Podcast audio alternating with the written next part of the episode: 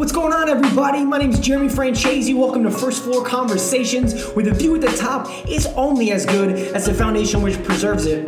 Today, on episode 18, we're talking about why giving feedback is broken.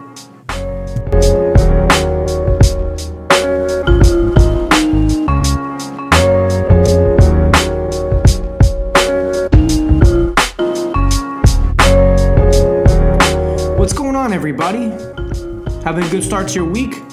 Feeling like a tiger in your own universe? Tiger Woods, that is.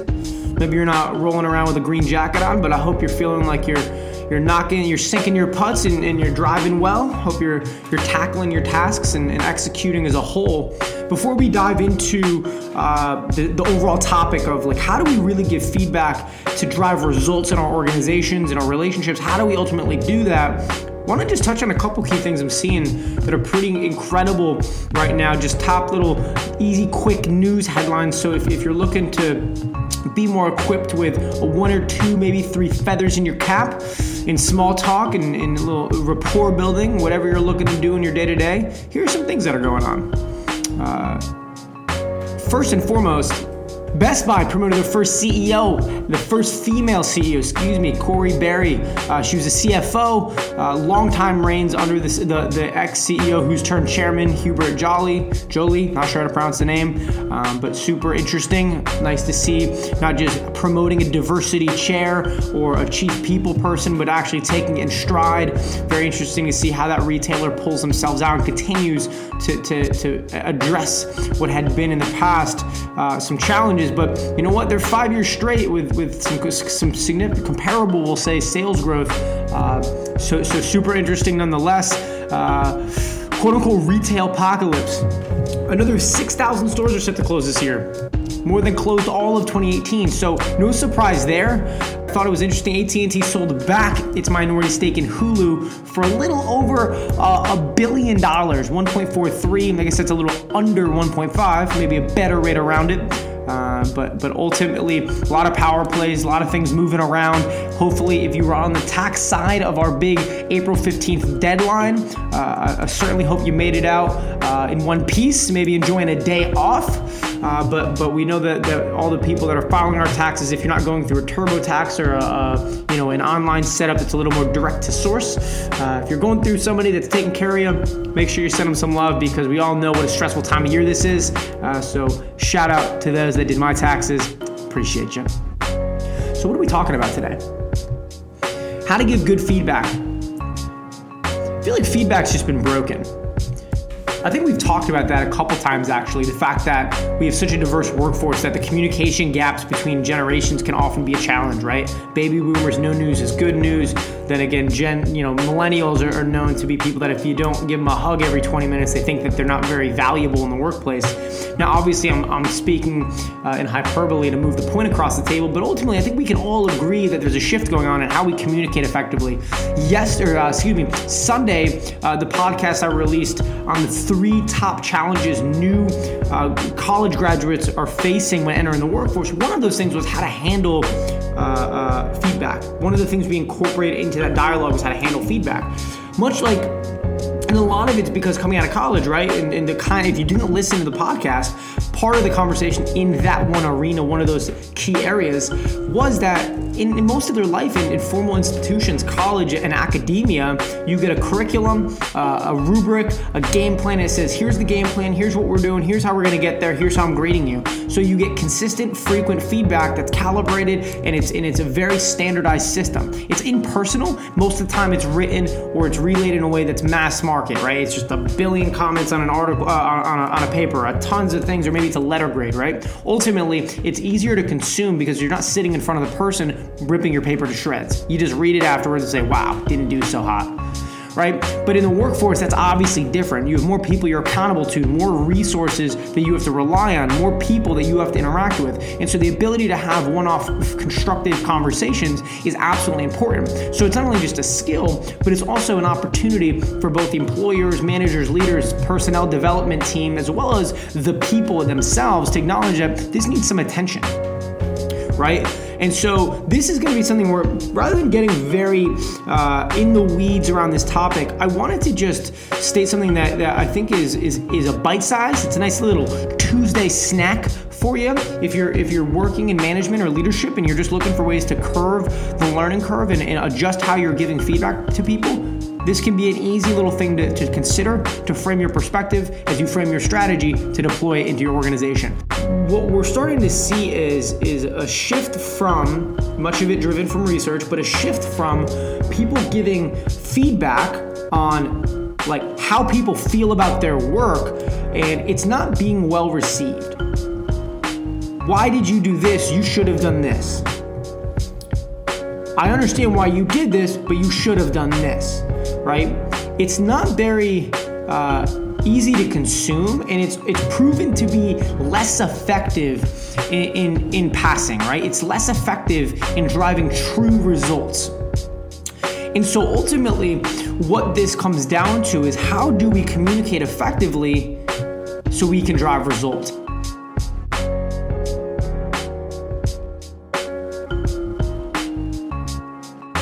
Marcus Buckingham uh, and Ashley Goodall put out uh, a book, Nine Lies uh, About Work. Marcus Buckingham has been studying workforce trends, you know, engagement, retention, uh, you know, the life cycle of employee fulfillment, and a variety of other areas for, for a very long time. And in this book, they really isolate nine key trends and, and more so fallacies about workforce practices. One of which is that, you know, they argue that they giving feedback simply doesn't work and it's quote unquote never worthwhile.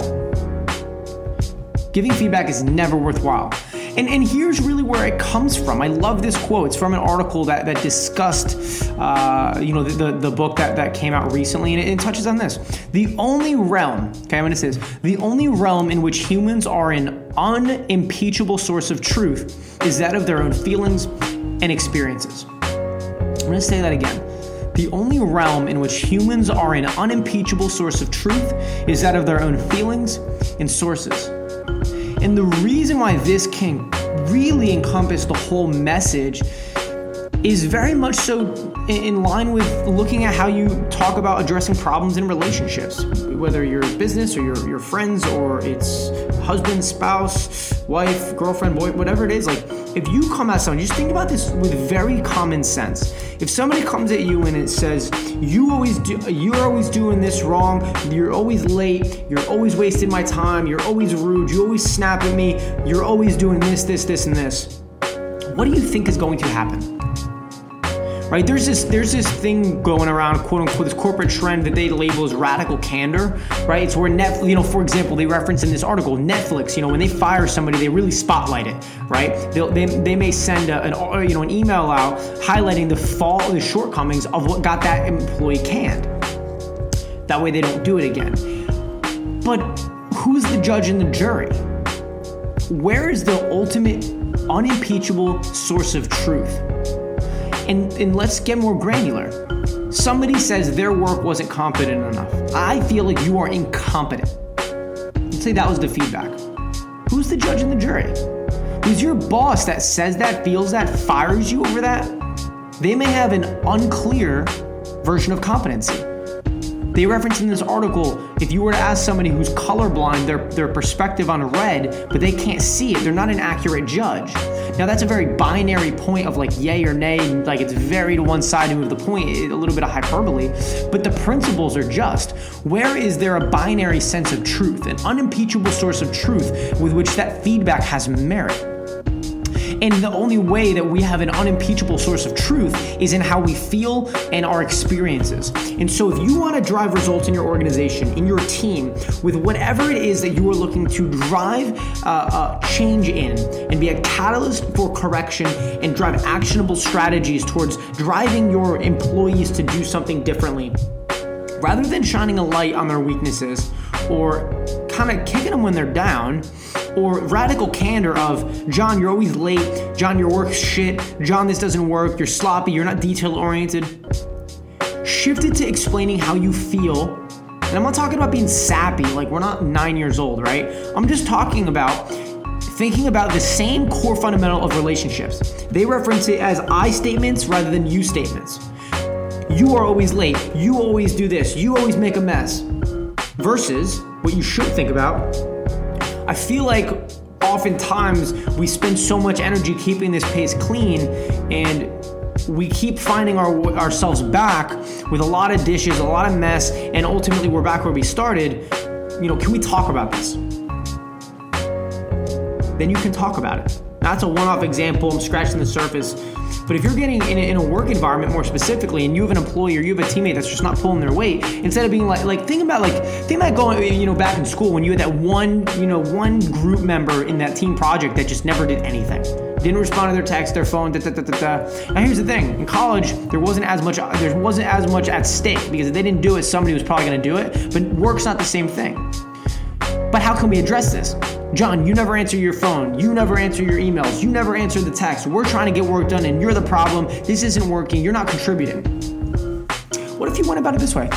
John, I, think we can all agree that most of us are looking to get the best grade on this on this project. We're ultimately just trying to get done with this and get it done as great as po- as, as well, you know, well done as possible. Uh, but I, I, feel like there's some lack of engagement and maybe a disconnect in, in, your involvement. You know, can we can we talk about it for a couple minutes? I want to see what we're missing or what we need to do to get back on track because I feel like there's a miss here. Right? It, it, it really can be that simple. Now, I recognize that the spectrum of complexity around problems and, and things that need attention and those tough conversations, but the formula is very simple and it all comes back to if you can really di- digest that statement. The only realm in which humans are an unimpeachable source of truth is that of their own feelings and experiences. You recognize that your assessment on somebody else's aptitude and their skills and their capability is absolutely biased, and it has no merit with respect to what they're going to perceive as being the judge and the jury because they're not going to read it that way, perceive it that way, and consume it that way, let alone respond to it in a way that's constructive. Now, some of them will. Some of them will. But what we're finding and what the research is from Marcus Buckingham, Ashley Goodall, and these different, you know, th- th- these different professionals who spend all of their time and attention and resources in understanding true workforce trends, true, excuse me, true workforce trends, true workforce dynamics, how to drive real change for the betterment of the company, organizationally, culturally, systematically, and let's be honest, financially right? Happy employees are, are typically uh, a, a, a, better sign uh, for, for a healthy company than a company with a bunch of miserable people. Uh, that's just common sense. So when we run this out and, and to kind of brush on this one last time, the only source with which humans have that is unimpeachable truth is how we feel in our experiences. Because somebody can't. Let me let me rephrase where I was going with there People can discredit your belief on how you feel and your experiences. Let's be honest, people probably do it all the time. It's very frustrating, right? They discredit how you feel. But what it allows you to do is have a more candid conversation. Because if I say, John, you're not competent, or you suck, or this isn't good, that's an attack on capabilities and facts that that that starts to become them. It's it's it's it's an offensive, not not not offensive as in it like it's gonna offend somebody, meaning it's offensive. You are attacking in a way that puts them on the defensive. Who responds positively on the defensive? Whereas in this scenario, hey John, I recognize how important this is, uh, and, and, and this client meeting tomorrow at 9 a.m. is ultimately an incredible opportunity for us to hit our number. But I have to say, in the past few conversations, I'm starting to feel like we're not as prepared as we should be. You know, can we schedule some time to get aligned here and figure out do we need to push this? Because I do feel like while there's a lot of upside in this meeting, if we knock it out of the park, there's extra due diligence on our end that could ultimately sway whether we knock it out of the park or not. You're addressing it in a way that's not so confrontational. This radical candor, some people can handle it, but they, going back to how most people from a, an institutional academia perspective receive feedback, it was in a standardized methodology that was either documented over paper, very impersonal, and something that was uniform. So if you're gonna have conversations in person, let alone email, right, or, or phone calls, we have to do it in a way that truly drives results, in a way that we do it knowing how people and human behavior responds to feedback.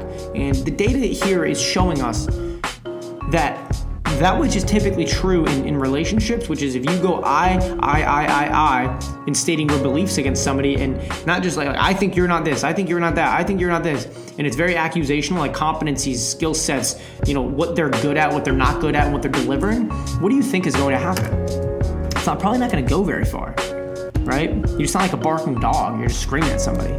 But if you can provide some context into how your interactions with their behavior makes you feel, then that's very different. I feel that when we're collaborating on, with on this client or on this account or on this design project or on this creative, I I, I, I feel like there, there's I feel like it, it tends to be one-sided and, and you driving the ship, and I want to know what we can do to better align so I can feel more involved in the conversations and be more impactful. Because the last few weeks I'm starting starting to feel a bit steamrolled.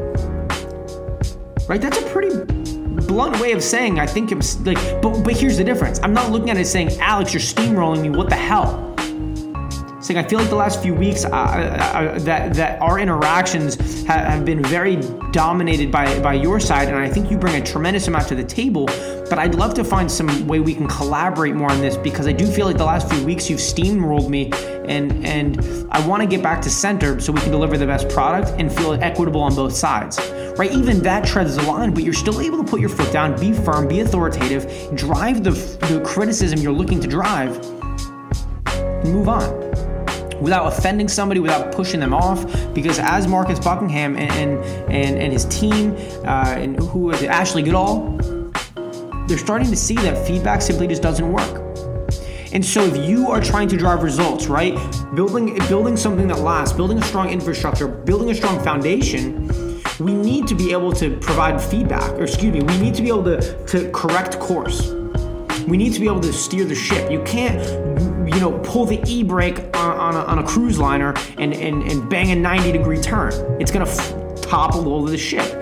Most organizations are very similar. Most teams are very similar. Very few cohorts can just pick up and, and shoot a left hand turn out of nowhere, organizationally, culturally, conversationally, and in your general functions, right? There needs to be a gradual co- course correction.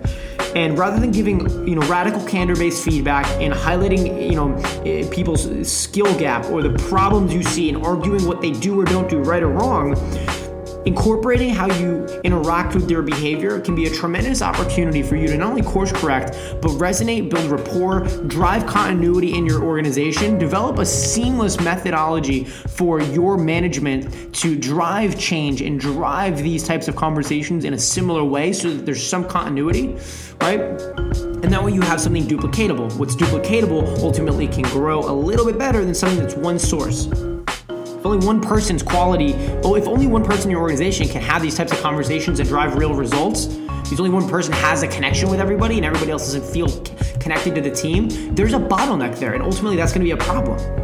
But if you can round it out, disregard your, your biases with respect to, like, I think this, I know this, you're doing this, and it's very accusational start to incorporate how you interacting with their behavior makes you feel and describing the experiences of that process. And what we're finding is that that will drive better results. That will replace feedback, radical candor, and the assessment of yay or nay, and it will drive the behavior in the right direction as long as you handle it the right way. And so that's what we're here to talk about today. Episode 18 How to Give quote unquote feedback that truly drives results. My name is Jeremy Francesi. I appreciate you tuning in. Rate, review, anything you can do to provide feedback so I can get a pulse on what we're going so I can course correct, right? And continue to make this as valuable as possible, whether they're 10 minute podcasts, 20, 30, or the interviews coming up if they don't bring any value to you folks, I'm purely working on my communication skills and, and, and a variety of other things that I know have some value for me, but I certainly don't want to waste your time. Uh, so thank you for tuning in. This is First Floor Conversations. Where what? Right, the view at the top is only as good as the foundation which preserves it. Thanks for tuning in. Stay tuned for more.